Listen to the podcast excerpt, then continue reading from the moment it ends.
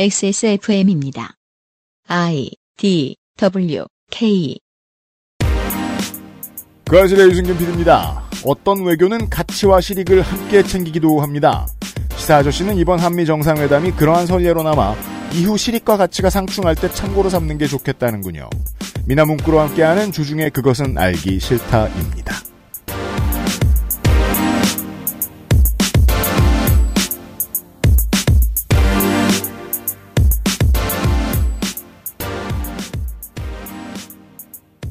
자, 앞엔 윤세민 에디터가 있습니다. 네, 안녕하십니까. 윤세민입니다. 어릴 때 외교관이 되고자 하는 꿈을 꿨던 친구들이 있습니다. 장래 희망 얘기하면 외교관이 나왔어요. 그니까 말이에요. 이상하죠? 많은 이들이 꿈꾸는 직업치고는 너무 범법자 이미지가 강해요. 그리고 사실 진상 이미지가 강하고. 네네. 그리고 사실 뭘 하는지 잘 몰라요. 외교를 하겠죠. 그죠? 근데 어린 시절에 이런 꿈은 주로 강대국들의 정상회담 같은 거 볼 때좀 음, 구체적이 됩니다. 많은 사람들의 입장을 모아서 그 입장을 가지고 가서 다른 많은 사람들의 입장을 모아온 상대방하고 교섭을 하는 일. 그래서 좋은 성과를 내오는 일.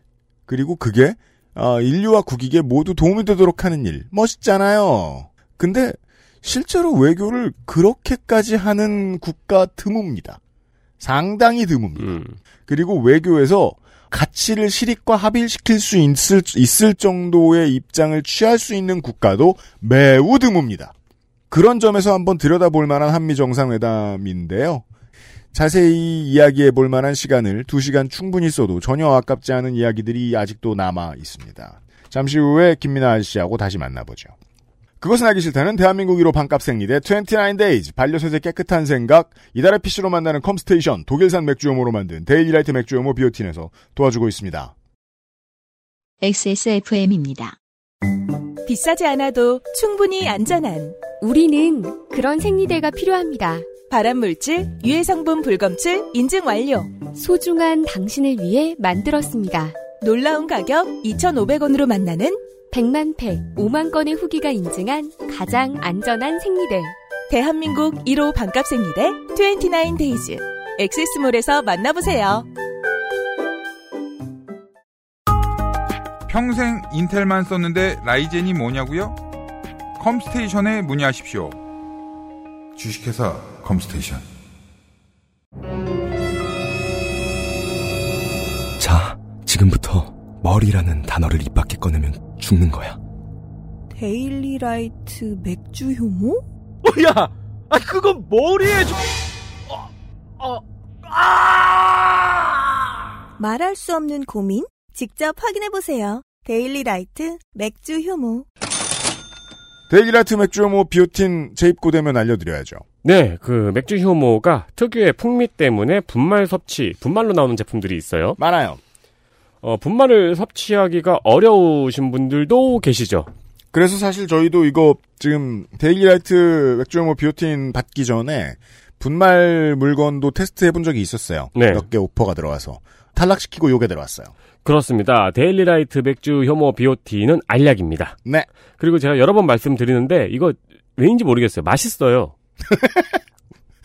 중요한 근거는 되지 않아요. 네. 아니 왜냐면 그리고 왜 저는 약 먹을 때 그거 왜 애들 해열제 네 약을 입에 넣고 음. 그 다음에 물을 찾거든요. 그런 사람이 있죠. 네. 꼭 약 맛을 아는. 네. 저는 절대 아닌데. 약을 입에 넣고 물을 찾는 편인데 네. 그 얘는 그 맛있어가지고 그 사이에 입에 침이 고여요.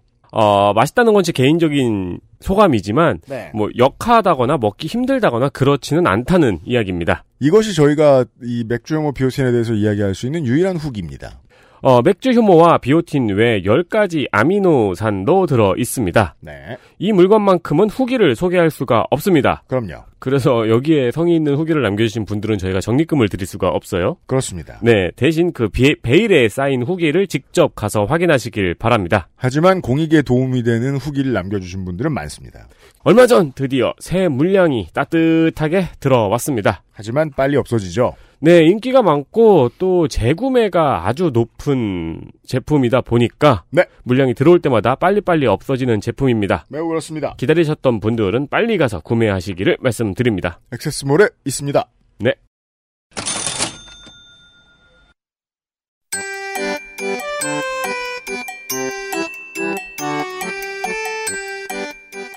양산형 시사평론 민화문구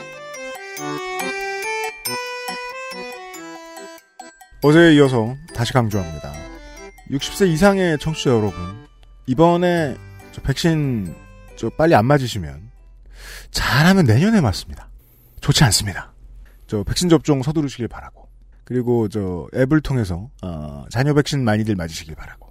어, 왜냐하면 백신을 빨리 맞아야 일본은 올림픽을 할 수 있습니다. 저희들이 지금 녹음하는 이 시간에 아사히에서 물론 이런 말은 아사히가 제일 먼저 합니다만 이제라도 올림픽을 하지 말자는 얘기를 또 실었습니다. 여전히 위태위태합니다. 백신들 많이 맞으시고요. 어, 시사일 씨도 그래야 빨리 피부도 안 좋은 사람이 어, 마스크를 벗을 수 있어요. 시사일 씨 오셨습니다. 네, 백신을 빨리 맞, 그, 맞으시고요. 일본, 뭐, 아사히뿐만 아니고, 일본 사람들이 분위기가 형성이 안 되면, 음, 대놓고 얘기를 잘 안 하는데, 네, 특별히 그래야 되는 이유가 있, 지 않으면, 예를 들면 언론이라든가, 음, 이런 상황이 아니면은, 그, 올림픽 그만합시다. 올림픽 얘기 그만합시다. 이거를 음, 드러내놓고 잘 얘기를 안 하는데, 음, 요새는 드러내놓고 얘기를 하잖아요. 음, 여론조사에 보면 80%씩 뭐 못할 것 같다 이걸 하고, 네, 기업인들이 얘기를 하잖아요. 막 손정희 회장 이런 사람들이 올림픽은 그렇죠. 좀 그렇지 않느냐. 음. 라쿠텐 야쿠텐 CEO 이런 사람들이 음, 아이씨 이건 뭐 자살 임무도 아니고 뭐냐 이런 얘기 하잖아요. 그렇죠. 일본 사람들이 특히 저 장사하는 사람들이 이렇게까지 얘기를 하면 지금 음. 올림픽은 하지 말아야 되는 거 아닐까가 이제 다수의 생각일 텐데 음, 정치적인 이유와 돈 문제 이런 것들 때문에 폭주하는 기관차처럼 가는 거죠. 네, 일본은 하여튼 참 어려워요. 네. 지금 저 8년 연속으로 브라질도 그렇고 이 올림픽이 아, 뭔가 죽음의 전령이 되어가고 있습니다. 음. 그래서 어느 신문은 그런 얘기도 쓰더라고요. 그 이번 기회에 일본도 하지 말고 안 하는 거에 더해서 베이징 동계올림픽까지 날리자. 그렇죠. 그래가지고 네. 중국을 한번 또 곤란하게 해봐야 된다. 중국이 무슨 중국이 올림픽이냐, 막 이렇게. 네. 올림픽 앞두고 여론이 들썩거리면 다 나쁠 거라고 생각하나 봐요. 근데 일본 얘기가 네. 나왔으니까 그 삼성 바이오로직스 모더나 이거 뭐 위탁 생산하는 얘기 했잖아요. 네. 네, 이제 이 모더나 CEO가 또 일본에도 뭐 이렇게 생산을 좀 해볼까 이렇게 생각 중이다 뭐 이런 얘기하고 그러는데 음, 그러다 보니까는 어 일부 또 언론이나 전문가들은 아니 이거 한국에서 위탁 생산한다고 했는데 일본에 또 다 물량 뺏기는 거 아니야? 뭐 이렇게 생각하고 뭐 그렇게 얘기하는 분도 있더라고요. 본능적으로 경쟁 구도를 참 좋아하죠. 예, 근데 일본은 이 제약 우리가 CMO는 세계 2위라고 했지만 음. 그 위탁 생산하는 거는 세계 2위라고 했지만 일반적인 차원에서 음. 제약 산업의 경쟁력이나 이런 것은 음. 우리하고는 차원이 달라요, 일본은. 네. 그 일본은 어쨌든 간에 무시할 수 없고 절대 무시할 수 없고 할 능력이 있습니다. 그리고 미국하고 일본하고의 이제 그런 제약 분야의 협력이라는 것도 그동안 해온 게 있기 때문에 어 상당히 오래됐어요. 그게 기억하실지 모르겠는데 코로나19 처음에 초기 이렇게 좀막 이렇게 좀 확산되고 이럴 때 음. 일본이 한참 밀었던 치료제 치료제 아비간이라고 있습니다. 아비간. 네. 기억하십니까? 아비간? 쥐도 새도 모르게 지금 사라졌죠. 아, 안 하기로 했습니다. 그거는. 네. 근데 그런 것들도 사실 그냥 이렇게 뻥친 게 아니고 음, 미일 간의 협력이나 이런 맥락에서 이제 그런 것들도 이제 하는 거거든요. 음. 그러니까 사실 그 두두 나라의 제약 산업의 이제 관계나 이렇게 끈끈한 게 있기 때문에 그런 얘기가 이제 나오는 것은 음. 어 일반적인 상황입니다. 그러니까 어차피 우리가 위탁 생산을 하기로 했든 안 하기로 했든 그런 얘기는 나올 수밖에 없어요. 네. 그 사실은 그건 상수고 음. 우리가 위탁 생산을 하기로 한 것은 그거는 이제 새로 생긴 어떤 변수인 네. 것이죠. 그 중요한 예측이에요. 전통적 그 전통적인 구도를 모르시는 이제 분들이 계실 수 있는데 언론인들 중에서도 그분들은 이 일본이 요새 안 풀린다 안 풀린다 하니까 무슨 아무 저력도 없어진 나라인 줄 아는데 일본은 여전히 많은 분야에서 세계 1위의 원천 기술을 가지고 있는 나라입니다. 의학 산업도 마찬가지입니다. 할 수 있을 거예요. 근데 이 뭐 치료제나 이런 거 아비간 얘기 나와서 말씀이신데 아비간이 기억 안 나시는 분들도 렘데시비르는 기억하실 거 아닙니까? 네, 우리 트럼프가 사랑 아니다. 썩 들어갔습니다. 트럼프가 사랑한 건 저희구나. 하이드로 클로 클로로스구나. 그 먹으면 안 돼. 하고 저 저 락스 이런 거. 네. 예. 쏙 들어갔잖아요. 백지화예요. 그건 뭐 천천히 또 이제 다른 데서 진행하고 있겠죠. 일본도 마찬가지일 겁니다. 일본은 언젠가 이 또 다른 팬데믹이 오기 전에 이런 문제에 있어서 기업들이 전면에 나서는 때가 올 거예요. 예. 근데 그때가 됐을 때 한국이 이거밖에 못 쫓아왔는데 한국은 이거밖에 못 했는데라고 비교할 일이 아니라고 생각합니다. 한국은 어느 중간 단계에 서 있습니다. 이 산업에 있어서는 일본처럼 맨 앞에 있지 않아요. 그렇죠. 그리고 아무래도 앞서가는 이제 앞에 있는 이제 그 기업들은 어 또 분야는 발전의 속도가 더뎌질 수밖에 없어요 또. 그래서 이제 그런 것들을 고려하면 지금 무섭게 진짜 그 의학 바이오 분야에서 무섭게 성장하고 있는 국가가 중국입니다. 중국은 그러니까는 그게 여러모로 이제 독재의 어떤 그러한 요소가 있기 때문에 어제 우리 얘기했습니다마는 스푸트니크도 우리가 생산합니다. 그렇지만 신호팜을 굳이 받아올 일은 없을 것 같아요. 그건 네. 중국에서 알아서 다 할 것 같아요. 그 백신은 이제 성능이 성능이 별로잖아요 일단. 음, 근데 아무튼 간에 어쨌든 하는 거예요. 그 되든지 안 되든지. 음, 그래갖고 중국은 워낙 이제 그런 이 분야는 저 밑에 있다 보니까 음. 성장세가 굉장히 가파르게 그래프가 그려지는데 네. 아무튼 그런 차이는 있다. 음. 네 그런 얘기였고요. 네, 어제, 어, 백신을 우리 군이 맞게 된 것, 공짜로. 공짜로 한 말은 뭐 적당하진 않습니다만. 그리고, 그, 한미 글로벌 백신 파트너십, 이 정도까지 얘기를 했습니다. 크랩 케이크하고. 어, 그 외에는 원전 이야기도 있습니다. 네 원전을 뭐 같이 하기로 했어요. 그래서 미사일 이렇게, 얘기도 있고요. 음. 이렇게 써 있어요. 이 해외 원전 시장에서 협력을 강화한다. 최고 수준의 원자력 안전, 안보, 비확산 기준 유지하기로 합의했다. 이게 한일 정상의 이 공동 성명에 나와 있는 그러한 이제 내용인데 저는 지면과 속보를 보기 전에 이제 그, 어, 역시 또, 포털에 걸린 일, 그, 저, 첫 번째 기사들을 보고, 국내에서는 탈원전 한다더니라는 비아냥을 보고, 원전 협력 메시지가 나왔군. 하고 예측을 했습니다. 탈원전 저기 저기 또 내로남 그것도 내로남불 하여튼 뭐든지 내로남불. 네. 탈원전에 대해서 얘기를 하면 제가 이 탈원전을 주장하는 사람 입장에서 음, 문재인 정권 탈원전 정권이냐 음. 아닙니다. 아닙니다. 이게 그 에너지 정책을 바꿔야 된다라는 그러한 기조는 가지고 있지만 실질적으로 탈원전이 현실적으로 되려면 60 몇 년이 지나야 이제 가능하다라고 공식적으로 이제 얘기를 하는 거고 음, 그럼 60 몇 년이 지나야 가능한 거를 지금 얘기하는 것은 탈원전 정권입니까 아닙니까? 저는 아니라고 생각하고 그리고 국내에서 이제 탈원전의 맥락에서 한 게 이제 그 뭡니까 월성 1호기 조기 폐쇄 음. 사실은 그거 외에는 사실 뭐다라고 얘기할 만한 게 사실은 여러모로 부족하다고 생각을 하고 근데 그건요, 말장난인데 이것도 탈원전 정책이라고 볼 수도 있지만, 네. 원전 정책이라고 볼 수 있어요. 예 안전하지 않은 원전을 닫는 건 그냥 원자력 정책이지 뭐예요. 그리고 결정적으로 대통령이 직접 해외에 원전 세일즈도 하고 막 이랬단 말이에요. 네. 그러니까 이러 이게 비일관적이다 이렇게 얘기할 게 아니라 말하지 일관- 않은 걸 말하지 않았으면 네. 좋겠어요. 일관적입니다. 똑같이 하는 거예요. 해외 뭐 원전 수출 하- 원전 수출 안 한다고 한 적도 없고 네. 원전을 뭐 활용한 발전을 안 한다고 한 적도 없고 음. 다만 에, 굳이 추가로 새로 뭐 원전을 짓고 이런 건 안 한다는 것에 가까웠던 것이지 네. 그걸 가지고 뭐 탈원전 한다면 왜 이거 밖에서는 이러고 다니냐 이렇게 얘기할 게 전혀 아닌 거죠. 음. 근데 아무튼 어, 이 한미가 그래서 뭘 하기로 한 거냐?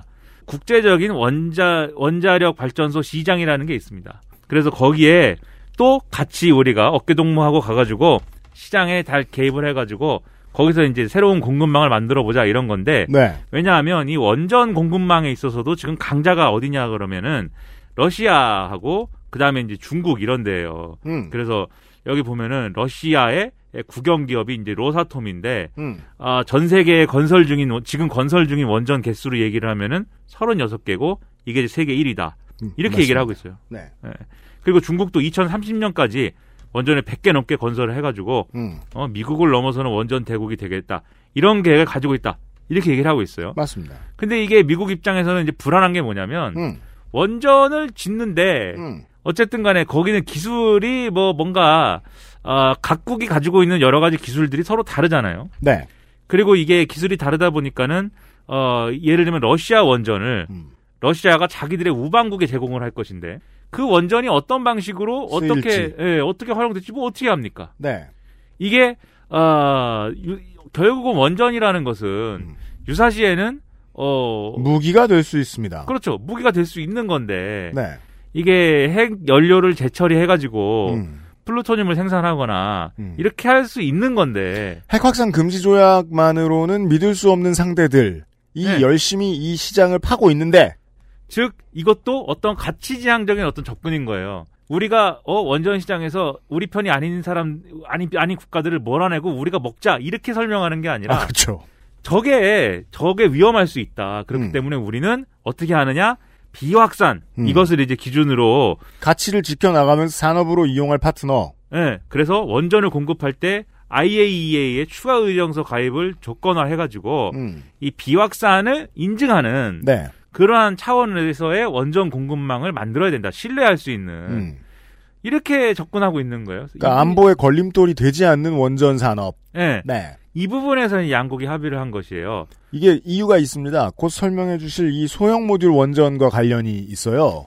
그래서 이제 이게 기존에 이제 원전이나 이런 것들이 여러 가지 한계가 있지 않습니까? 안전하지 않고 네. 지금 말씀드린 대로 아 그렇게 무기로 전용될 수 있고 음. 그리고 뭐 여러모로 아무튼 뭐 문제가 생기면 대응하기가 어렵고 네. 근데 이제 새롭게 또 이렇게 만들어낸 무슨 뭐 아, 원전 기술 중에 SMR이라고 소형 모듈 원자로 이런 것들이 이제 어, 있다고들 하는 거죠. 이 소형 모듈 원전은 우리가 흔히 이 알고 있는 핵잠수함용 원자로입니다. 네, 아, 특히나 이, 저, 원천 기술을 러시아가 많이 가지고 있습니다. 그렇죠. 국내에서는 뭐 스마트 원자로 이러면서 이명박 정부 때부터 몇 천억을 들여가지고 한다 하면서 그 러시아에서 원천 기술 들여온 것도 있어요. 네. 기술을 확보하고 있습니다. 근데 이게 예를 들면 핵 연료봉 교체라든지 우리가 전통적으로 알고 있는 바닷가에만 지을 수 있는 그게 아니에요. 내륙에도 지을 수 있습니다. 예, 그리고 연료봉 고- 교체라든지 이런 것들을 사실상 안 합니다. 음. 네, 길게 하긴 하는데 기간이 상당히 길어요. 그래서 뭐 탈핵이고 그러니까 탈원전이고 뭐고 아마 전 세계에서 이걸 채용할 나라들이 정말 많을 것으로 보이고 몇십 년 동안 이 시장은 여전히 발전할 가능성이 있는 시장입니다. 예, 그래서 이거를 뭐 여당의 송영길 대표 이런 사람들이 뭐 이걸 해야 된다 이렇게 주장도 하고 음. 또 미국하고 어쨌든 이렇게 공동으로 협- 합의를 협의를 해서 이제 합의를 한 것도 결과적으로는 그런 시장에 대한 진출 이런 것까지 내다보고 하는 거 아니냐 이런 해석이 나오는데 음. 근데 또 이 SMR을 또 하기로 뭐 이렇게 확정한 건 아닌데 그렇습니다. 아마도 그렇지 않겠느냐 뭐 이런 얘기를 하고 있는 거예요. 구체적인 로드맵을 들고 온 건 아니고 이번에 예.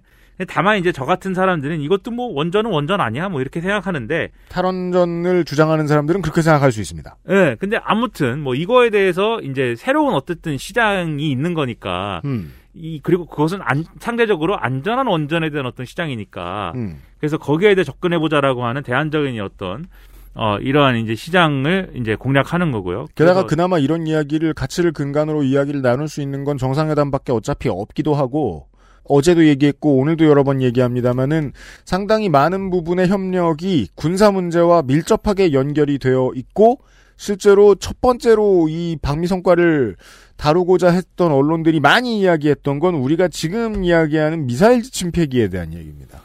네. 주권 회복을 말했죠. 이것은 이제 한국 민주당의 오래된 전통적 가치 수호에 대한 것도 있고요. 관련된 것도 있고. 예. 예. 그 한미 미사일 지침이라는 게 있는데 네. 이건 뭐 다들 잘 아실 겁니다. 에, 뭐 미사일을 막 개발하지 말라는 거죠. 그래서 탄두 중량이라 중량이라든지 사거리라든지 이런 것들을 미국이 허가해준 한도 내에서만 이제 개발해라. 음. 이게 한미 미사일 지침이고 이게 사- 이 박정희 정권 때 음. 아, 박정희가 어, 너무 막 나가니까 음. 네, 그 하지 마라. 이렇게 지미 카터 정부가 이거 하지 마라 그거. 음. 어? 미사일 왜 이렇게 무섭게 계속 왜 그래? 너 혹시 거기다가 뭐 핵탄두 치르려 그래? 뭐 이렇게. 그죠. 너네가 뭔데 이런 거 개발을 하니? 예. 음. 너네 뭐 우리 미사일 안 사고 뭐 니네가 막 이럴 거야? 뭐 이렇게 가면서 음. 이제 만들어 온 이런 가이드라인인데 30년 전에 일본한테 무슨 일인지 봐놓고 이래? 예. 예. 그래서 이제 그 지금까지 어쨌든 이건 어쨌든 부당한 것이기 때문에 계속해서 어쨌든 개정을 거듭해 왔어요. 음. 그래서 지난번에 이제 문재인 정권에서 이제 세 번째로 개정을 했고 그때 이제 800km 아래로 이제 800km 아래로 가는 미사일을 쏠 수 있게 개발할 수 있게 했기 때문에 네. 사실은 그때 사실은 실질적으로는 음. 에, 미사일 지침은 이제 무력화됐다 이렇게들 많이 평가를 했어요. 왜냐하면 800km 이상 가는 미사일을 만들 건 아니잖아요, 사실 우리가. 그런 점에 있어서 좀 이제는 뭐 어느 정도 된 거 아니야라고 생각했지만 음. 이번에 완전히 폐기를 했습니다. 그러므로 해서 우리가 추가로 할 수 있게 된 것은 이제 우주다 음. 이런 것이죠. 어, 이제, 외적으로, 아니, 우주 개발도 한국은 하니까, 예, 그것도 아주 아주 중요한데, 그, 표면적인 것 외에 더 중요한 국제 사회에 보여지는 메시지는, 이제, 아, 뭐랄까요. 로켓을 가지고 미사일 디펜스를 스스로 구축할 수 있는 나라가 되었다? 네. 네. 뭐 그 정도. 그러니까 실제로는 이제 중국에 보여지는 메시지입니다. 근데 사실 이 한미 누구도 사실 이 얘기를 하면서 중국 얘기를 하지 않았어요. 네, 그냥 뭐그그 미사일 얘기 잠시 후에 좀더 해보죠. 대해서 마음대로 해라 이런 건데 음. 사실 우리로서는 예를 들면은 우주 개발을 할때 네. 뭔가를 쏠 때 우주로 가는 걸 뭔가를 쏠때 음. 로켓을 자체적으로 이제 생산할 수 있게 된 거잖아요. 그렇죠. 예를 들면 뭐 나로 이런 거 뭐 러시아 기술 갖고 와서 이제 한, 한다든지 그런 게 아니라 음. 우리 기술로 만들어진 발사체를 이제 할 수 있게 된 건데 음. 그거 자체가 이제 기술의 진전인 것이고 네. 그리고 북한이 뭐 이렇게 쏠 때 우리가 항상 얘기를 하지만 음. 결국 이제 우주에 로켓 쏘는 기술이 결국 미사일 기술이기도 한 것이다. 네. 그거 똑같은 거다. 이렇게 얘기하면 이렇고 저렇게 얘기하면 저런 것이다. 이런 음. 차원에서 사실은 우리한테 여러모로 도움이 되는 건데. 모든 로켓이 다 미사일은 아니다. 네. 여러모로 도움이 되는 건데 다만 이제 중국과의 관계에 있어서는 이제 말하지 않지만 예, 약간 의심할 수 있는 중국이 의심할 수 있는 뭐 이런 얘기 정도는 되는 거죠. 그래서 800km 이상 가는 미사일을 만약에 그게 우주 개발을 빌미로 하든 뭘 빌미로 하든 뭔가 개발을 했을 경우에 한국의 우주, 국방, 핵 기술은 다 중국과 관련이 있습니다. 예, 중국은 신경 쓸 문제입니다. 예, 혹시라도 상황이 아주 극단적으로 갈 경우에 중국을 타격할 수도 있는 거 아니냐 음. 이런 생각을 할 수 있어요. 음. 그러니까 중국이 사실은 내심 아 이거 좀좀 그렇다 불쾌할 수도 있죠. 근데 문제는 뭐냐면 이거를 누구도 드러내놓고 얘기할 수 없어요. 왜냐하면 결국은 미사일 주권이라고 우리가 얘기하지 않습니까? 음. 예를 들면 그런 식으로 하면은 중국의 경우도 어 다른 주변 국가들이 음. 불안하니까 미사일을 일정 이상 가는 미사일을 만들지 마 네. 이렇게 얘기를 할때 음. 중국은 그걸 수용할 것인가 그렇죠. 그렇지 않을 거잖아요. 네. 그러니까 지금까지 중국의 태도는 각 국이 음. 어뭐 알아서 할 만한 것은 알아서 해라 이런 태도잖아요. 북한의 핵 개발이나 이런 거에 대해서도 음. 니네가 무기를 쏘든지 뭘 하든지 뭐 마음대로 하는데 음. 다만 핵 개발은 우리한테 지금 어, 그렇죠. 악영향을 미치기 때문에 하지 마. 음. 이렇게 얘기하는 것이지 기본적으로 자기 나라의 자기 주권 행사에 대해서는 어, 크게 이제 터치를 할 수 있는 논리를 개발하기는 어려워요. 네. 그러니까 사실 아무 말 안 하죠. 게다가 직, 직접적 위협이라고 보기에는 이제 북한은 중국의 우산 안에 있다고 생각을 언제나 하는 것 같고 일본은 그런 자주국방의 권한이 없고 대만은 그 문제에서 논외고요. 인도차이나 반도의 국가들은 가스와 석유로 연결될 수 있기 때문에 건드릴 수 있고 그나마 걱정할 게 한국, 필리핀, 인도네시아 정도입니다. 가까운 곳에서는 물론 파키스탄과 인도는 얘기가 다르고요.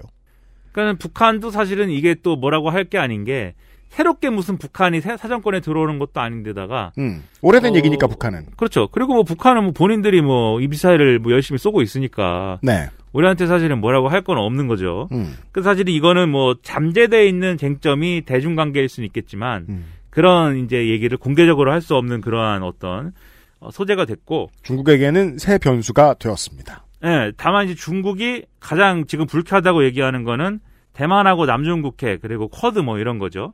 공동 성명에 이 얘기가 이런 다 얘기가. 나옵니다. 남중국 얘기가 나옵니다. 뭐라고 나오냐면은 디테일 맞아요. 이 이게 텍스트를 저도 안 그래도 읽어드리려고 그랬는데 써오셨네. 이 텍스트가 중요합니다. 뭐, 예, 한국과 미국은 규범에 기반한 국제 질서를 저해 불안정 또는 위협하는 모든 행위를 반대하며 포용적이고 자유롭고 개방적인 인도 태평양 지역을 유지할 것을 약속한다. 또 있어요. 써있고, 우리는 남중국해 및 여타 지역에서 평화와 안정, 합법적이고 방해받지 않는 상업 및 항행, 상공 비행의 자유를 포함한 국제법 존중을 유지하기로 약속했다. 음. 이렇게 써 있고 예, 양국의 이 정상은 대만 해협에서의 평화와 안정 유지의 중요성을 강조했다. 이렇게 이제 돼 있습니다. 그 외에 중요한 다른 문장들도 좀 있긴 있는데 다 네. 읽어보셔도 마찬가지예요. 어, 해석해드린 곳이 많겠죠 아마 지금쯤이면 중국이라는 단어는 없습니다. 예. 중국은 없는데 다 중국 얘기죠, 뭐. 다 중국 얘기입니다. 예. 그러니까 예를 들면 대만을 언급한 것은 음. 이게 결국 대만 해협이라는 게 어떤 우리 이 동아시아로 들어오는 여러 음. 가지 무역이나 수출 뭐 이런 이런 부분에 있어서도 중요한 어떤 길목이기도 하지만 그렇죠. 중국 입장에서는 하나의 중국 원칙을 음. 뭔가 이제 건드리는 문제가 될 수도 있기 때문에 음. 대만 해협의 무슨 안정 뭐 이런 것들을 얘기한 것은 음. 본인들은 불쾌하다는 거예요. 남은 그 얘기 절대 하면 안 돼. 예. 지금 어, 거의 대만 문제에 대해서 이 중국은 거의 뭐 아주 과도한 수준까지 간게 음. 우리 존 시나가 대만 그 어? 대만을 나라라고 그랬다고 음, 중국 사람들이 존 시나를 갖다가 막 이렇게 린치를 하고 말이에요. 그렇습니다. 예, 존 시나 큰일 났습니다. 존 시나. 참 되게 슬픈 일인 게, 어, 제가 아는 중국인을 제외하고 레슬러들 중에 그 북경어 제일 잘하는 사람인데, 존 시나는, 네. 가장 친중 레슬러인데, 네. 개 까이고 있어요. 음. 존 시나. 아무튼 그 뭐 뭐야. 예, 그래 그러고 있는 상황이기 때문에 대만 얘기하면 아주 뭐 죽겠고 음, 남중국해 얘기는 남중국해 영유권을 둘러싸고 음. 계속해서 이제 갈등을 빚어왔잖아요. 네. 남중국해가 누구 어, 남중국해에 대한 영유권을 어, 중국이 어떻게 정당화를 하는지에 대해서 아주 나쁘게 말하면 남중국해라는 단어를 중국 바깥에서 누가 떠드는 것이 중국에게 불쾌합니다. 그냥 남중국해를가 왜 자기들의 이제 영유권의 대상이냐, 네. 영유의 대상이냐라고 물어보면 그냥 선 몇 개를 찍 거놓고 이거 원래 우리 거여서 이렇게 얘기를 하는데 그렇습니다. 이게 아무튼 그 자의적인 선이죠. 예, 그 인근에 있는 여러 국가들과의 갈등 요인이기도 하고 하다 음. 보니까 미국이 이것을 예, 이 남중국해 영유권의 부당함을 여러모로 이제 강조하고 거기서의 어떤 안보적인 어떤 그러한 이제 아, 이득을 가져가면서 그곳에서 멋대로 그은 선 때문에 대만이 불쾌, 대만이 상당히 외롭고 힘들어졌고 필리핀은 한국하고 마찬가지로 미국과 중국 사이에서 외줄타기를 잘해야 되는 입장에 처합니다. 필리핀이 중국을 싫어하는 중요한 이유죠. 남중국해에 걸려 있는 다른 국가들이 음. 에 기본적으로 중국이 거기에 대한 영유권을 주장하는 게 부당하게 생각하기 때문에 네. 미국이 남중국해 문제를 주장하면 음. 친미적인 태도로 올 수밖에 없는 부분이 있죠. 아세안 국가들이 그래서 한국하고 입장이 비슷합니다. 예, 그래가지고 이제 남중국해 얘기를 계속 하는 건데, 음. 근데 여기에 대해서 아무튼 중국은 이제 민감하게 반응을 해왔고, 이번에도 그렇게 하는 거예요. 다만 이게 뭐랑 비교가 되냐면, 미일 정상회담과 비교를 해드려야 됩니다. 그렇죠. 미일 정상회담하고 비교가 될 수밖에 없는 게 일종의 이제 스가 요시히데가 중국의 예방 주사를 한번 맞힌 거예요. 그래가지고, 스가 요시히데가 이제 바이든이랑 같이 합의한 문구들을 보면은, 음. 우리 거보다 훨씬 세거든요. 뭐가 세냐? 일단 중국이라고 뭐라고 얘기를 하고 있고, 중국을 적시하고 있고요. 네. 좀 워딩이 너저분합니다. 그리고 예를 들면 우리는 이게 끝에가 다 약속한다, 뭐 약속했다, 중요성을 뭐 강조- 강조했다. 중요성을 강조했다, 뭐 인정한다, 뭐 이런 건데 음. 그 미일 정상회담에 나오는 문구들은 뭐 촉구한다, 음. 요구한다, 뭐 그런 거거든요. 그 중국이라고 명시한 다음에 너네 똑바로 해라예요. 그 상대가 있는 것이기 때문에 너 그걸 그 얘기대로 하면은 미일 정상회담의 어떤 결과로서 중국이 뭔가를 해야 되는 거잖아요. 기억이 안 나서 미일 정상회담 직후에 그 이제 공산당의 반응들을 제가 다시 찾아봤어요. 거의 어 노동신문 사설급입니다. 원색적이기가 그 굉장히 그 화를 냈는데 지 무덤을 파고 있다. 예. 진짜 못되게 말합니다. 중국이 일본과 미국에게. 근데 우리한테는 사실 그런 측면에서 보면은 젠틀하게 한 거예요 어느 정도. 그리고 이번에 이제 저 한미 정상회담에 대한 중국의 평가에는 한국이라는 단어가 없습니다. 즉 서로 표현의 레벨을 맞춰줬습니다. 그렇죠. 예의를 네. 지켰어요. 네. 그래서 아마 이 얘기를 가지고 대만하고 남중국해 얘기를 아, 이 한미 정상회담에 넣은 걸 가지고 계속 문제 삼거나 이러지 않을 거예요. 어릴 때 큰 누나한테 진짜 고마웠어요. 큰, 누, 큰 누나. 네. 네. 왜냐면 대학 가서 겁나 막 놀았거든요. 집에 자꾸 안 오고. 그래서 뭐 하느라 이렇게. 모르겠어요. 음. 그래서 어, 아버지가 혼날 승질 나 있었어요. 근데 알고 보니까 제가 대학 가 보니까 그게 이제 그 어, 저의 핵 우산이 되어 주었던 거예요. 음. 그때 이제 겁나 서로 으르렁 돼가지고 제가 좀 늦는다고 아무 문제도 없었어요. 음. 예. 그러니까 이건 이제 제가 진심 반이에요 이게 스가한테 아주 고마워할 일입니다. 음. 그렇게 너저분하게 해놓으니까 중국이 예의를 갖췄습니다 이번에 물론 어 일부 보수 언론들은 또 갑자기 중국 편이 돼가지고 이번 주부터 네. 어 중국 화났다 너네 어쩔래 이러면서 네. 큰일 났다 이러고 있는데 그 여기에 대해서 이제 청와대가 네. 중국의 설명을 다 잘 했고 네. 그리고 우리는 뭐 원론적인 수준에서 얘기한 건데 뭘 그러냐 이렇게 했는데 네. 그러니까 또 보수 언론이 음. 아 그래 그럼 미국한테는 거짓말 쳤네 이렇게 또 하고 예. 그뭐 미국도 우리 사정 봐준 건데 뭐그 사실 그리고 보수 언론이 계속 집착하는 게 우리가 코드냐 아니냐를 가지고 계속 집착을 하는데 음. 쿼드라고 우리는 쿼드입니다 이렇게 티를 낼 수 있는 애들이 있고 그렇죠. 일본은 그게 돼요. 호주도 그게 되고. 네. 그리고 티 안 나게 이제 그 미국하고 이제 발을 맞춰주는 애도 있고 그런 거지. 네. 우리는 어쨌든 티나게 우리는 쿼드야, 쿼드 플러스야 뭐 이렇게 할 수는 없잖아요. 우리가 중국 너의 반성해. 중국하고의 어떤 경- 경제적인 관계가 있는데 전 제가 일본 시민이었어도 지금 자민당의 스탠스를 그렇게 만족스러워할 것 같진 않아요. 이게 실제로 국익에 얼마나 많이 도움이 되는지에 대한 의문도 분명히 있을 것 같고. 여튼 이러한 아, 어떤 나라의 2등 시민으로서의 포지셔닝을 확실히 해라 라고 말하는 우리나라 보수 언론의 태도와 비슷한 태도를 가진 미국의 한국계 정치인들에 대해서 저희가 곧 다룰 겁니다. 예, 나성이 나오고 얘기할 거고요. XSFM입니다.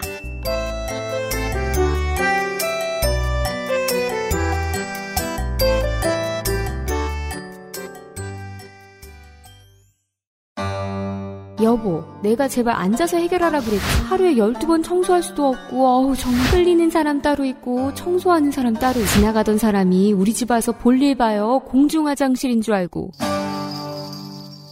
수전에 물때는 맨날 껴 욕조는 누래지. 때들은 어쩜 그리 구석마다 잘도 찾아가 해도 해도 표도 안 나는 거.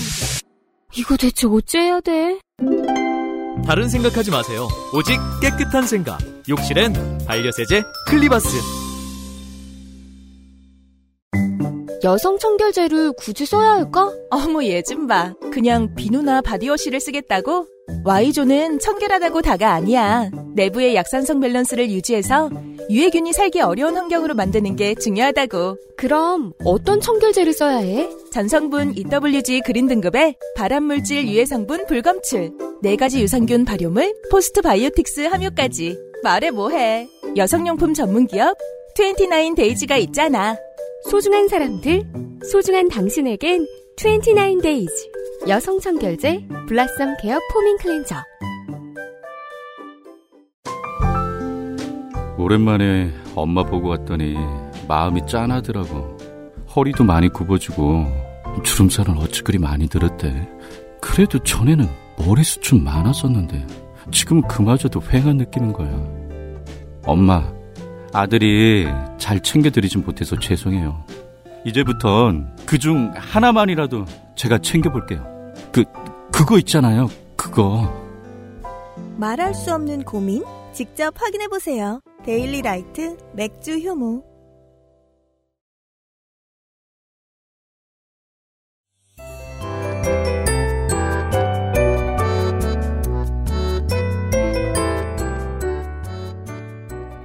아무튼 중국과의 문제는 그렇다 정도까지 했고 북한 이야기가 끝입니다.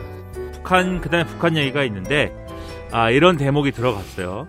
판문점 선언하고 싱가포르 공동 성명 등 기존의 약속에 기초한 외교와 대화 아 이걸 통해서 한반도의 완전한 비핵화와 항구적 평화 정착을 이룰 것이다. 그게 필수적이라는 믿음을 확인했다. 이렇게 이제 돼 있는데 잘 깎은 문장이라고 생각합니다. 판문점 선언을 굳이 넣은 것은 음. 결국은 이제 아, 기, 과거에 이제 그 트럼프 행정부 때 음. 모처럼 이제 싱가포르 합의 이런 것들을 해놓고서는 음. 남북 관계를 좀 풀려고 하니까 음. 아, 이 한미 워킹 그룹이나 이런 단위에서 네. 남북 관계를 독자적으로 푸는 것에 대해서 여러모로 제동을 걸었잖아요. 한미 워킹그룹이란 사실상 한국의 독자적인 움직임을 막아서는 조직처럼 느껴졌습니다. 네, 그래가지고 그때 뭔가 한국이 독자적으로 이제 그러면 어, 대북 관계를 풀 수 있는 수단은 없는 거냐 이러면서 이제 어, 남북 관계가 상당히 이제 어려워지고 그랬던 차원 그랬던 맥락이 있는데 음. 여기서 판문점 선언은 어쨌든 어, 한미 정상회담의 판문점 선언의 어떤 기초에서 어쨌든 간다는 그런 표현이 들어있기 때문에 남북 관계에서 대한민국의 역할을 인정하는 것이라고 보면 좋겠습니다. 네, 그래서 그런 거고 그 다음에 이제 조 바이든 대통령이 이 얘기하면서 성김 씨를 음. 어, 김성 이 씨. 대북 특별 대표로 임명을 했어요. 네. 그러니까 애초에 이거는 임명 안 하지 않을까 했거든요. 대북 그래요? 특별 대표라는 거는 음. 나중에 하든지 당분간은 얘기가 없지 않을까. 왜냐하면 이제 지금 미국 입장에서는 북한에 대한 어떤 여러 가지 배려라든가 대화 시도가 음. 최우선 외교 정책은 아니기 때문에 그렇죠. 지금은 중동에 온통 시선이 가 있기 때문에 음. 그렇기 때문에 이제 요거는 좀 나중에 하지 않을까. 그리고 오히려 음. 다른 걸 하지 않을까 싶었는데 어쨌든 했습니다. 네. 어, 성김 대북 특별 대표를 임명을 하- 하는 깜짝 임명을 했기 때문에 음. 이것도 뭔가 북한에 보내는 대화 신호 아니냐 이렇게 해석을 했어요. 네, 우리 그러니까- 이런 사람을 쓸게. 근데 여기서 봐야 될 게 뭐냐면 음. 처음에 이제 가치에 기반한 이제 에, 글로벌 문제에 대한 접근 이런 걸 얘기하지 않았습니까? 미국에 새로운 미국에. 그런데 미국 민주당이 북한에 대해서 가지고 있는 어떠한 색안경이 있어요. 그러니까 가치로 얘기를 하면 북한과 관계 개선을 한다든지 뭔가 이렇게 북한하고 대화를 한다는 게 이게 설명이 안 되는 부분이 있거든요. 왜냐하면 북한이 태도를 바꾸는 것도 아니고 첫 번째로 음. 예를 들면 이제 비확산 기조라든가 이런 비핵화 문제에 대해서 명확하게 그러니까 미국 입장에서 보면 네. 명확하게 뭘 지금 약속해 준 상황도 아니고 음. 두 번째로 인권 문제에 대해서 계속해서 얘기를 하잖아요 미국 내에서 그럼 북한 인권 문제가 뭔가 해결되리라는 그러한 기대를 할 수 있는 상황도 아니고 북한 인권 문제. 예 그리고 예를 들면 뭐 뭐 독재다 뭐다 말이 많은 그러한 체제인데 음. 그러한 체제를 그냥 인정할 수 있는 것도 아니다 네. 이런 이제 딜레마가 있는 거거든요 그러니까 반 트럼프 전선을 분명히 그었던 미국의 메이저 중도 언론들이 북한에 대한 퍼주기 여론을 너무 많이 만들어놨어요. 이거 부담스럽습니다. 그래서 이게 어 북한처럼 나쁜 국가 음. 나쁜 국가인데 어 하여튼 착한 국가와 착한 세계를 지향하는 바이든 행정부가 음. 그냥 이런 정치적 이득 때문에 네. 당장의 눈앞의 이득 때문에 손잡을 수 없는 거 아니냐 이게 있어요. 음. 그러다 보니까 우리가 이제 남북 관계를 이렇게 우리는 이렇게 접근하는 거죠. 첫째, 북한 문제 해결해야 되냐 아니냐. 그럼 바이든 행정부는 해결해야 된다. 음. 둘째, 니네가 지금 스타일대로 하면은 결국 오바마 정권의 재판이 될 것인데 그렇죠. 오바마 정권 때처럼 하면 해결이 되냐 안 되냐. 음. 바이든 행정부 그렇게 해결 안 되겠지. 그렇죠. 그럼 셋째 우리가 이렇게 얘기하는 거죠. 그렇기 때문에 이런 단계적 해결법이라든가 이러한 어떤 기존의 합의를 존중한다든가 이런 문구가 들어가야 해라고 이제 우리는 요구하는 거고 거기에 대해서 바이든 행정부가 뭐 그건 그렇다는 얘기야라고 해서 받아준 측면이 있는 거예요. 이거는. 음. 근데 문제는 나머지 부분인데 그래서 바이든 행- 바이- 대통령으로서는 이게 어쨌든 꼭 이득이 뭐 어쨌다는 측면이 아니라 북한 문제는 풀어야겠고 그 풀기 위한 어떤 전제로서 이거를 받아주긴 했지만 그럼에도 지난번에는 또 심각한 깜짝 쇼를 했는데 그거하고 좀 거리가 있는 어떤 일관성을 보여줘야 되고 새로운. 그러한 이제 원칙과 대의에 안 맞는 부분을 뭔가 설명을 해야 되는 거예요, 바이든이. 그렇죠. 네. 그러다 보니까는 얘기를 하는 게 뭐냐면 이런 얘기를 하는 겁니다. 대화를 할 수 있다, 할 음. 것이다. 그리고 음. 외교로 해결할 거다. 그건 분명한 사실인데 음. 뭐가 필요하냐면 북한이 우선 이게 결국은 비핵화를 할 거라는 약속부터 해야 된다. 그러니까는 협상을 하면 입구가 비핵화이진 않을 수 있겠지만 음. 그 협상의 결과가 지난해 협상의 결과 출구가 음. 비핵화라는 거는 인정을 해야 거기서부터 합의가 가능한 것이다. 바이든이 이렇게 얘기를 해요. 즉 결론을 미리 내서 우- 너네가 우리한테 선물을 해줘야 우리가 움직일 수 있다. 그러니까 니네가 지금 하려는 게 비핵화야 아니야. 그거부터 대답하고 시작하자. 이거는 얘기를 하는 건데 왜냐면 의심이 있거든요. 그렇죠. 계속 이걸 합의를 하면서 제재 완화를 조금씩 해가지고 북한이 음. 그것만 이제 하다가 중간에 합의를 엎으면 이제 제재 완화만 이제 얻어낸 후에 음. 비핵화는 안 해버릴 것이다. 음. 또는 이게 어쨌든 입구 이 협상의 입구로 시작해서 서로 단계적 협상으로 이 미국은 제재 일부를 풀어주고 북한은 예를 들면은 어, 미국이 요구하는 뭐 핵무기를 줄인다든지 이런 핵 군축을 하는 건데 끝까지는 영원히 안 가는 경우가 있을 수가 있다. 맞습니다. 출구로는 영원히 안 가면은 음. 그건 비핵화가 안 되는 거 아니냐. 그래서 음. 바이든 입장에서는 비핵화를 하기 위해서 이, 이, 이 협상을 하는 거다라는 그러한 이제 보증이 있어야지 내가 뭐 설득을 할 거 아니냐. 이렇게 얘기를 하고 있는 거죠, 지금. 네. 그게 첫 번째고 두 번째는 너네랑 협상을 내가 하고 싶은데 음. 너넨 너무 나쁜 놈들이야. 너넨 좀 착해질 필요가 있어. 인권 문제를 어떡하냐, 니네를. 그렇죠. 이 얘기를 하는 거예요, 그래서. 이것은 또 전통적인 그동안 어떻게 어 로비가 되었는지는 모르겠지만 민주당 내 뿌리 깊게 뿌리 깊게 자리 박혀 있는 머릿속에 박혀 있는 이 북한 인권 문제는 저는 사실상 국내에서 쉽게 설명하려면은 자유선진당의 북한 인권법하고 비슷한 개념으로 보시면 좋을 것 같아요. 아, 자유선진당의 북한 인권법. 그 자유선진당이 마치 저 민생당이 당이 존속하는 내내 그 5.18 특별법 관련해서 노력을 했던 것처럼 자유선진당은 북한 인권, 인권법을 그 깃발 중에 하나로 들고 있었거든요. 근데 제가 봤을 때는 특히 딱히 실체는 없습니다. 예, 어떻게 할 수 없는 거죠. 그러니까 북한은 그래서 인권 얘기를 하면은 자기들의 체제에 대한 공격으로 받아들이거든요, 계속. 그렇습니다. 그럼 이게 결국 비핵화부터 얘기하자와 그 다음에 인권을 가지고 그러면 얘기를 해보자라고 하는 접근이 북한의 입장에서는 반발의 빌미가 또 되는 거죠. 아마도 거기에서 이제 중간 답으로 이제 김정은 체제에서 내놓은 답이 싱가폴 모델인 것 같은데 여전히 인권 탄압 국가이지만 돈을 많이 버니까 그런 문제는 이야기 듣지 않는 네. 어, 그래서 그런 출구로 나가고 싶어하는 것 같은데 인권 얘기를 안 하는 비핵화 협상이라는 건 사실 트럼프 때는 가능했던 거예요. 왜냐하면 그런 거 신경 안 쓰니까 트럼프는. 그렇죠. 예, 국익만 신경 쓰니까. 음, 너네가 무조건 미사일을 안 쏴야 돼. 음, 예, 그건 그것이 있어야 돼 나에게는. 음. 이거 하나를 갖고 접근하는 거지만 네. 바이든은 뭔가 그게 긍정적이고 뭐 이렇게 앞으로의 전망을 좋게 만드는 어떤 결과로 이어져야 되기 때문에 음.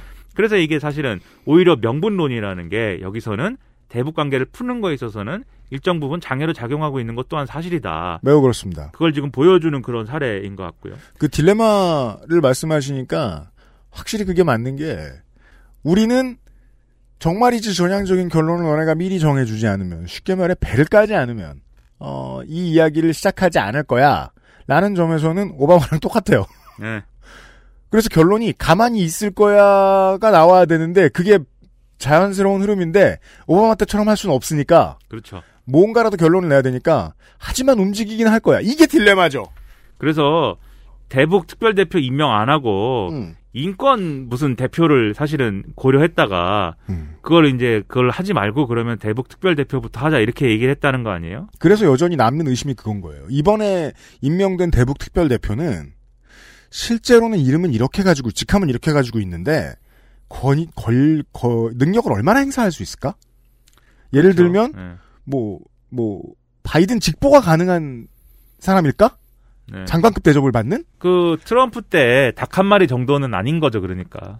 그렇죠. 네, 닭 한 마리 이름 뭐지? 마크 아니 마크 리포트는 저 저 저 부채춤. 비건, 비건, 그죠? 네. 비건. 네. 네, 무슨 닭한 비건? 마리. 네, 닭 네. 한 마리. 스티브 비건. 네, 네. 박한 마리 선생님. 음.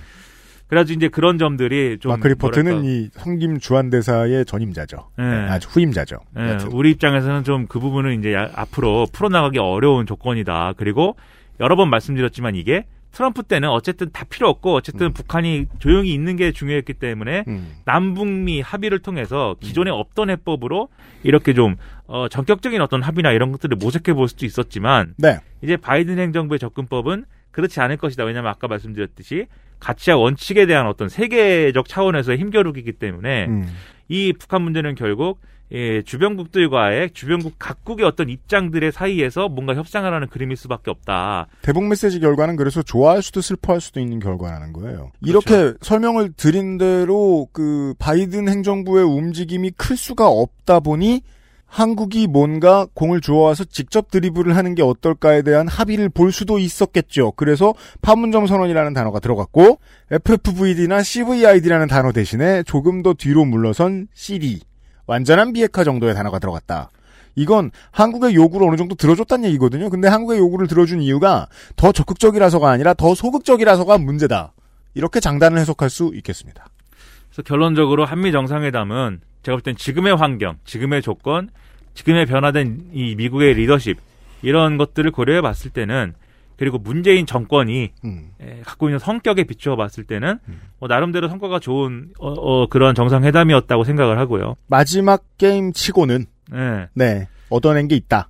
그리고 어떤 문재인 정권이 어떤 아주 뭐 극단적인 이상을 추구하는 그런 정권은 아니잖아요. 음. 현실주의적 정권이고 네. 그런 점까지 고려하면 상당히 그러한 현실주의에 맞는 어떤 결과물을 냈다라고 생각을 하고 음. 다만 이제 이게 우리가 한미 정상회담이라는 것을 어떤 국가의 유불리 또는 뭐 어떤 어떤 성과의 점수 매기기 이런 거를 또 넘어서야 될 필요도 있습니다. 뭐냐면 뭡니까? 이런 걸 이상 보면서 시간. 예, 이런 걸 보면서 어 우리가 또 한번 떠올려야 될 어떤 구도라든가 이런 게 있어요. 무슨 얘기냐면 결국 한미 정상회담의 결과가 이렇게 서로에게 윈윈이 된 것은 음. 명분으로 계속 접근했다고 말씀드렸잖아요. 네 그 명분과 음. 우리의 서로의 이해관계가 음. 사실 일치했기 때문이에요. 맞습니다. 명분을 따르는 게 지금 이익이 된다는 것과 일치하기 때문에 음. 그렇기 때문에 이제 이 결과가 이제 나왔다라고 볼 수가 있겠는데 네 사실 살다 보면 그렇지 않은 경우들이 있어요. 늘려. 예를 들면 이스라엘하고 팔레스타인이 저러고 있을 때 네. 예, 미국이 어쨌든 간에 해결을 어, 하는 그림을 만들긴 했죠. 음. 근데 바이든 입장에서는 대놓고 뭐 이스라엘더러 야 이거 팔레스타인 공격하지 마 이렇게는 못 하잖아요. 어느 미국도 그렇게 못해요. 예. 아저 그걸 대변해 주는 게요.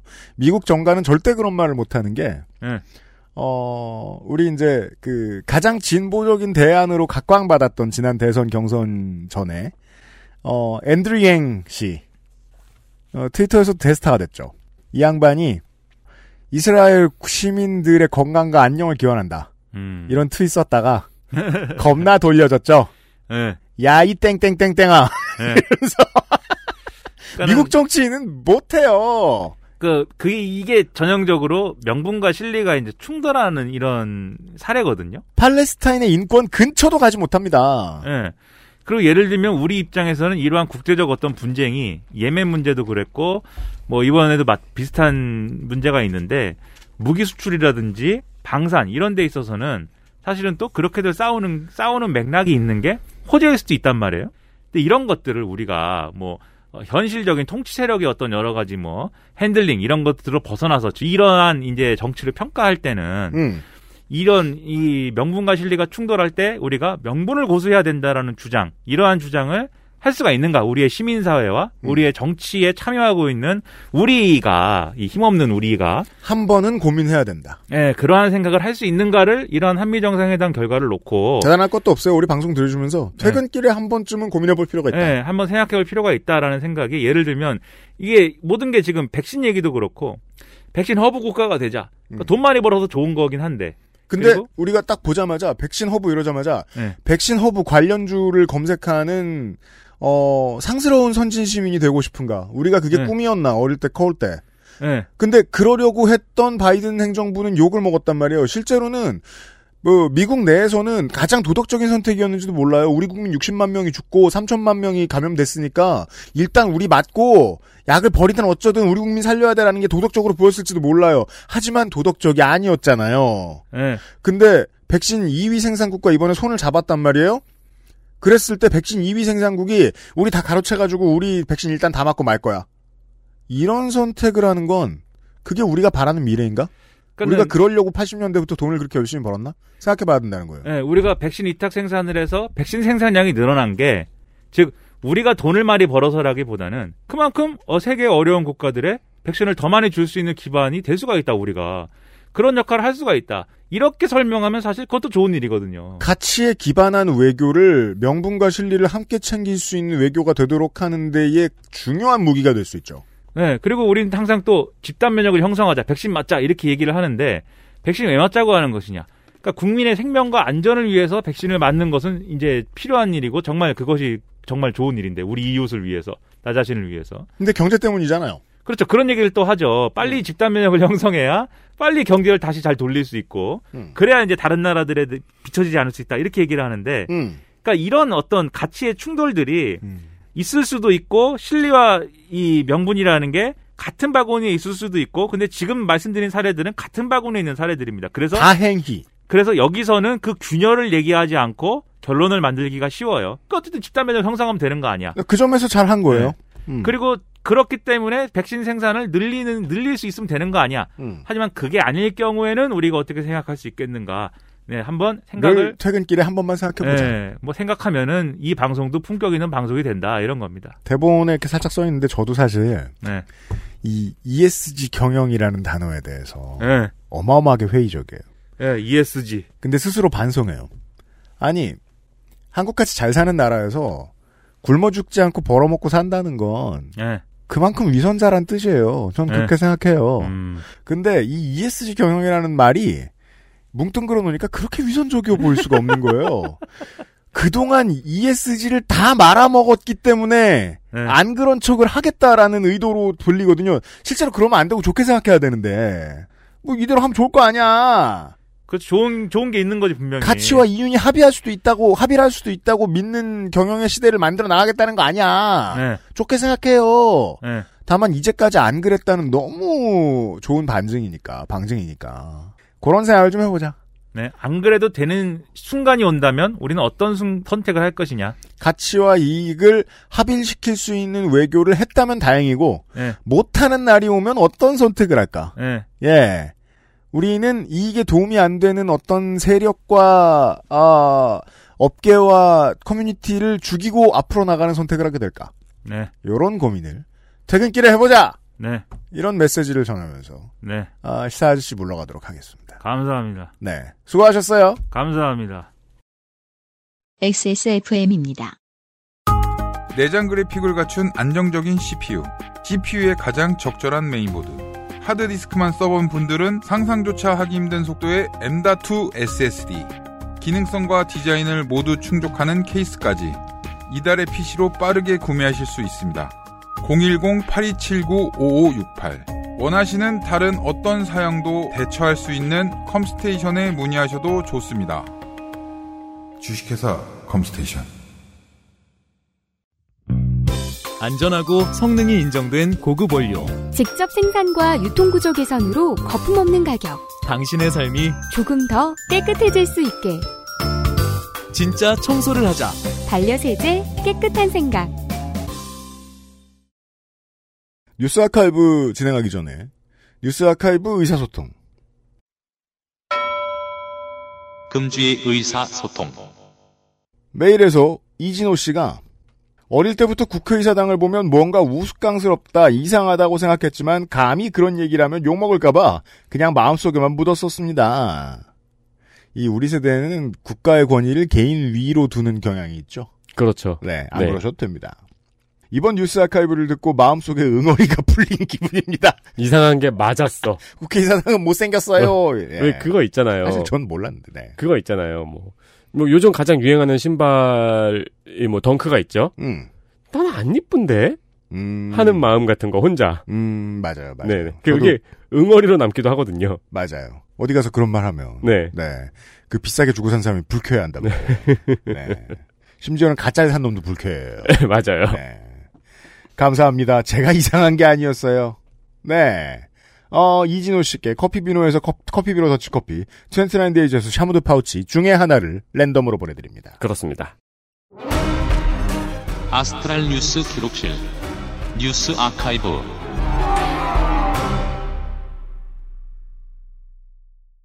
5월 마지막 주의 뉴스 아카이브. 네, 지난주에 선생과 함께 마이클 잭슨 내한 공연 관련 이야기를 했습니다. 그렇습니다. 아, 반응이 뜨거웠어요. 맞습니다. 그로부터 20년이 지난 후에는 얼마나 다른지 한번 살펴보려고 합니다. 좋습니다. 어, 지금은 마이클 잭슨이 오실 수도 없겠다만, 네. 네, 뭐 해외 스타들이 내한을 해도 그런 소동은 일어나지 않죠. 그렇죠. 네. 네, 대신에 우리 스타들이 다른 나라를 가면 그런 소동이 일어납니다. 아, 그렇군요. 네. 네. 그런데 2016년 5월 29일 세계일보의 단독 기사입니다. 단독이래요. 네. 그때도 내용 없는 거 단독 다는 거 좋아했어요. 단, 단, 단, 단독, 디디. 얼마나 대단한 단독일까요? 디디는 딴지인데. 아무튼 얼마나 대단한 단독일까요? 봅시다. 청소년 10명 중 3명 SNS 팔로워 200명 넘어. 이게 단독이야. 네. 예. 아니 어제 그냥 심심해서 아주 오랜만에 SBS 뉴스를 봤어요. 네. 진짜 한 몇 년 만에 보는 거였어요. 봤는데 그 관행이 그대로 드러나더라고요. 한 서너 번에 한 번은 누구 기자의 단독 보도입니다. 이러는 거예요. 음. 근데 딱히 단독일 게 없어요. 그럼 뭐 숫자 비교한 거 뭐. 예. 어디서 받아온 거. 경찰에서 받아온 거 같은 거. 검찰에서 받아온 거 같은 거. 그런 거 단독이라고 낼 때 부끄러웠으면 좋겠다는 생각은 아무튼 이것도 마찬가지. 그러니까 보도자료 받은 거 단독이라고 내는 거 많아요. 단독 보도자료. 그건 뭐야? 저는 일단 이 기사 제목을 읽고 놀란 게 네. SNS 팔로워가 200명이 넘는 청소년이 10명 중 3명밖에 안 된다는 것도 놀랍죠. 그죠. 이게 표본 조사를 어떻게 한 건지 모르겠습니다. 네. 네. 웬만해서는 200명은 넘는데 음. 기사는 청소년들의 소셜 미디어 사용을 걱정하는 기사입니다. 네. 내용을 그러니까 이제 어 너무 소셜 미디어 사용 많이 한다 이 음. 얘기를 하고 싶은 겁니다. 네. 내용을 살펴보니까 2016년 5월 29일 한국 청소년 정책연구원 배상률 부연구위원이 낸 청소년 문화 활성화를 위한 소셜 미디어 활용 연구에 네. 나온 어, 연구 결과입니다. 음. 그 연구 결과를 전하고 있는 기사죠. 그리고 뭐 제목만 보면은 뭔가 나쁜 얘기를 하려고 한 연구는 아닌 것 같고. 그렇죠. 그냥 트렌드가 트렌드니 연구할 만하니 연구한 그런 건 것 같은데. 그렇죠. 그래서 이 근데 이게 왜 단 단독일까요? 그니까 말이요. 지가 연구했어? 그러니까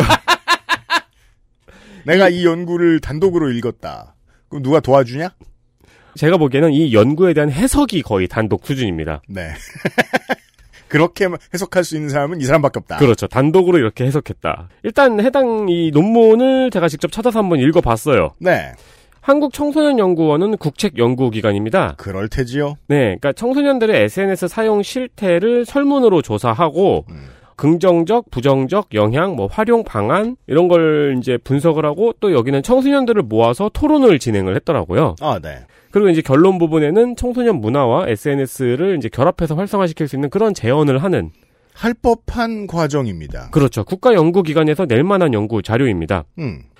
읽는 김에 끝까지 읽었는데 이 논문의 결론은 어, SNS를 활용해서 고- 교육 불평등을 해소할 수 있는 방언에 대한 제언이고요. 그것도 연구원이 낼 만한 네. 제안이고요. 네. 음. 이거 근데 이또이 아이디어는 또 청소년들이 냈더라고요.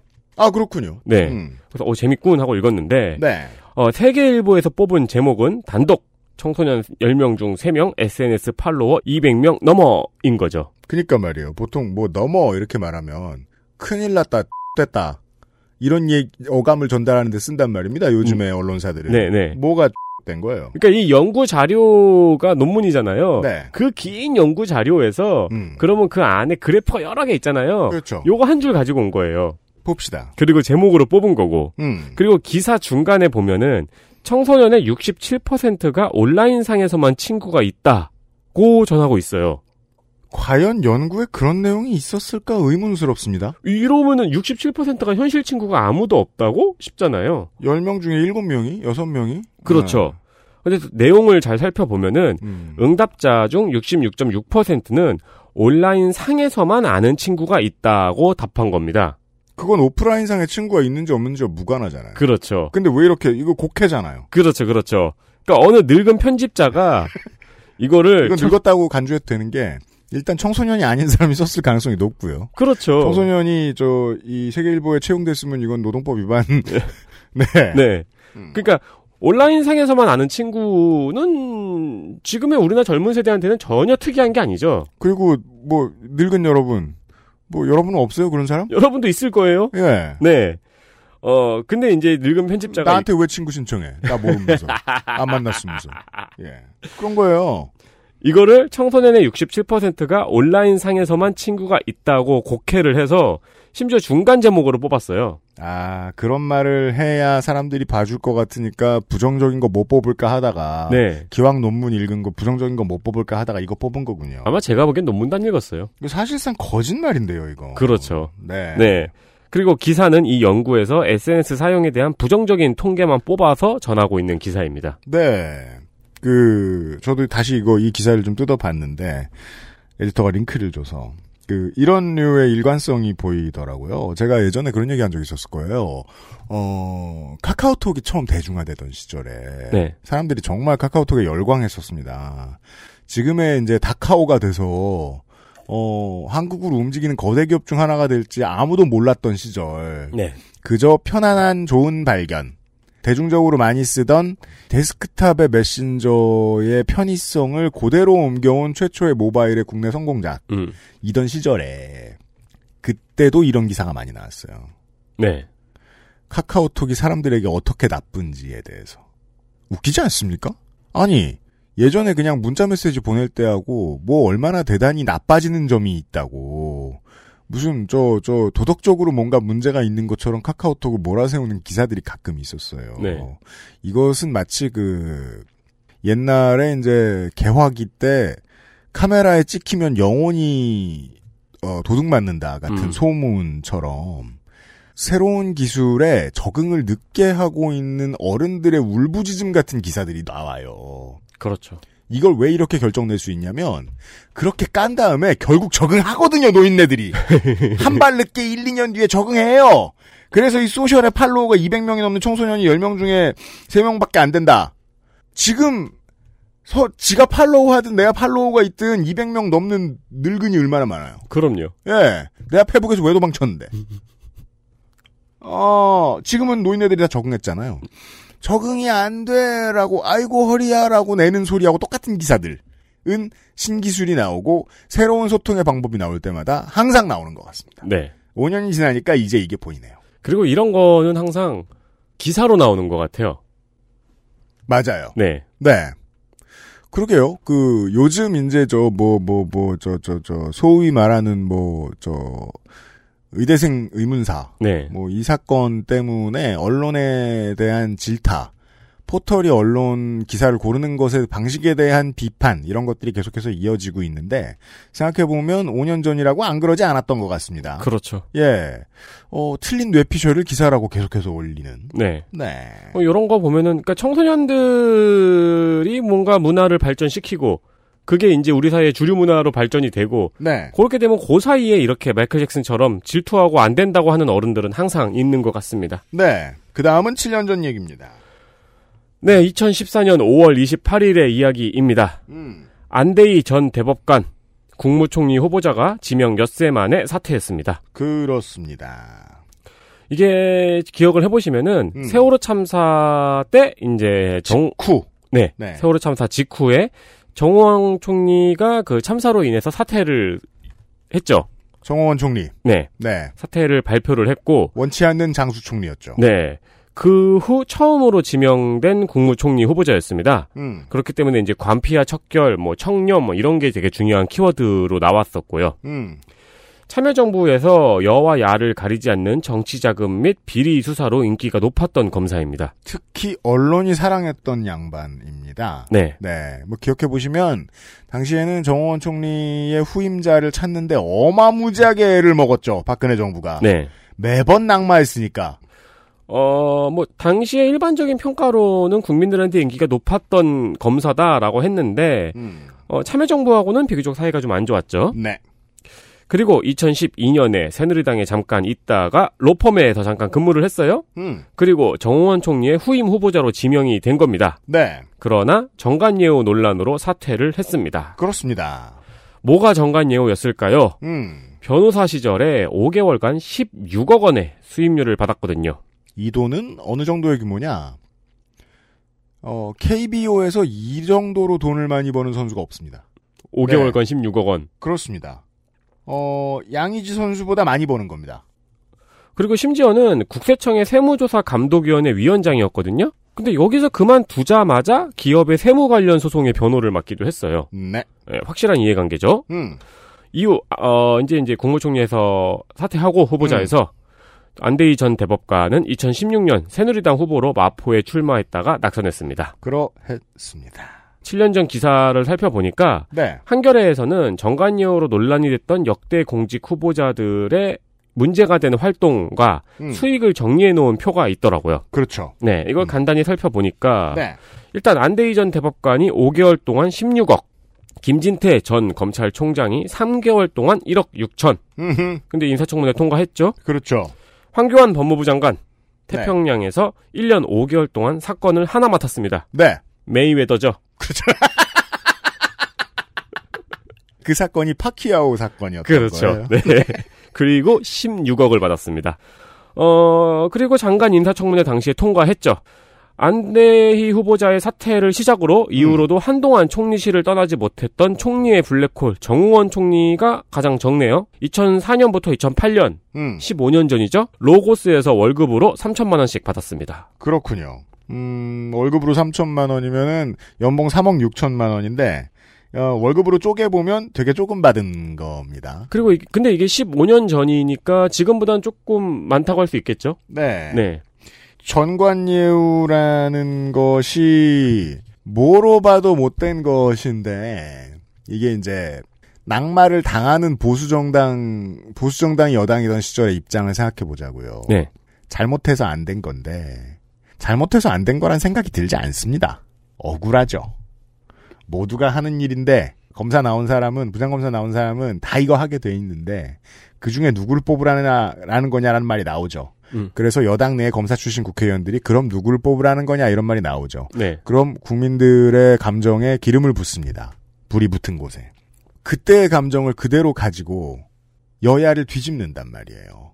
그러면 여기에서 이 정도의 대우를 정관 예우를 받던 사람들의 흠집과 외교 행랑도 아닌 것으로 그냥 본인이 몇만 원짜리 도자기를 들여온 것에 대한 문제가 동일하게 여겨져요. 음, 음. 예. 왜냐하면 자기들도 막혔던 결과는 똑같기 때문에 네. 부정의 크기를 가르는 일 이게 좀 더 큰 부정을 저질렀던 쪽에서는 더더욱이 보이지가 않습니다. 인사청문회는 역설적으로 그래서 그런 단점을 가지는 거예요. 정말 못한 사람을 걸러낼 수 있을 줄 알았어요. 그랬더니 그걸 당한 쪽에서 나중에 야당이 됐을 때 정말 못하지 않은 사람도 동수로 걸러내주길 원하는 것이 정의처럼 느껴지게 된 거죠. 음, 네. 억울해도 어쩔 수 없더라고요. 해보니까 알겠어요.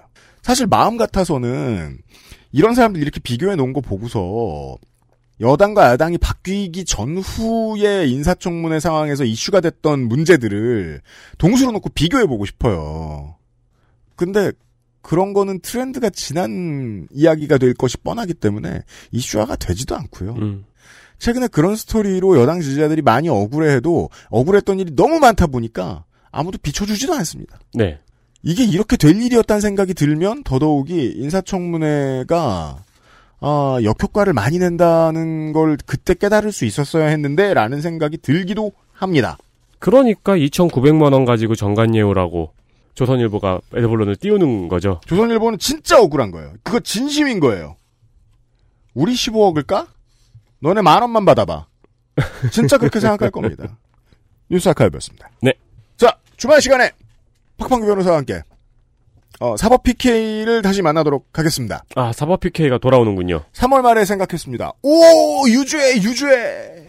드디어 사법농단 판결 관련된 유죄 판결이 나왔거든요.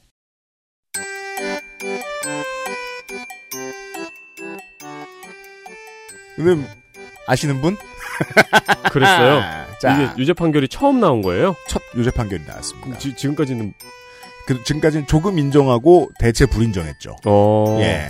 그, 사법개혁의 염원이라는 것도 지금 저 검찰개혁과 마찬가지로 민생에 붙어 있지 않으면 언론도 잊어버릴 것이고 우리도 잊어버릴 것이거든요.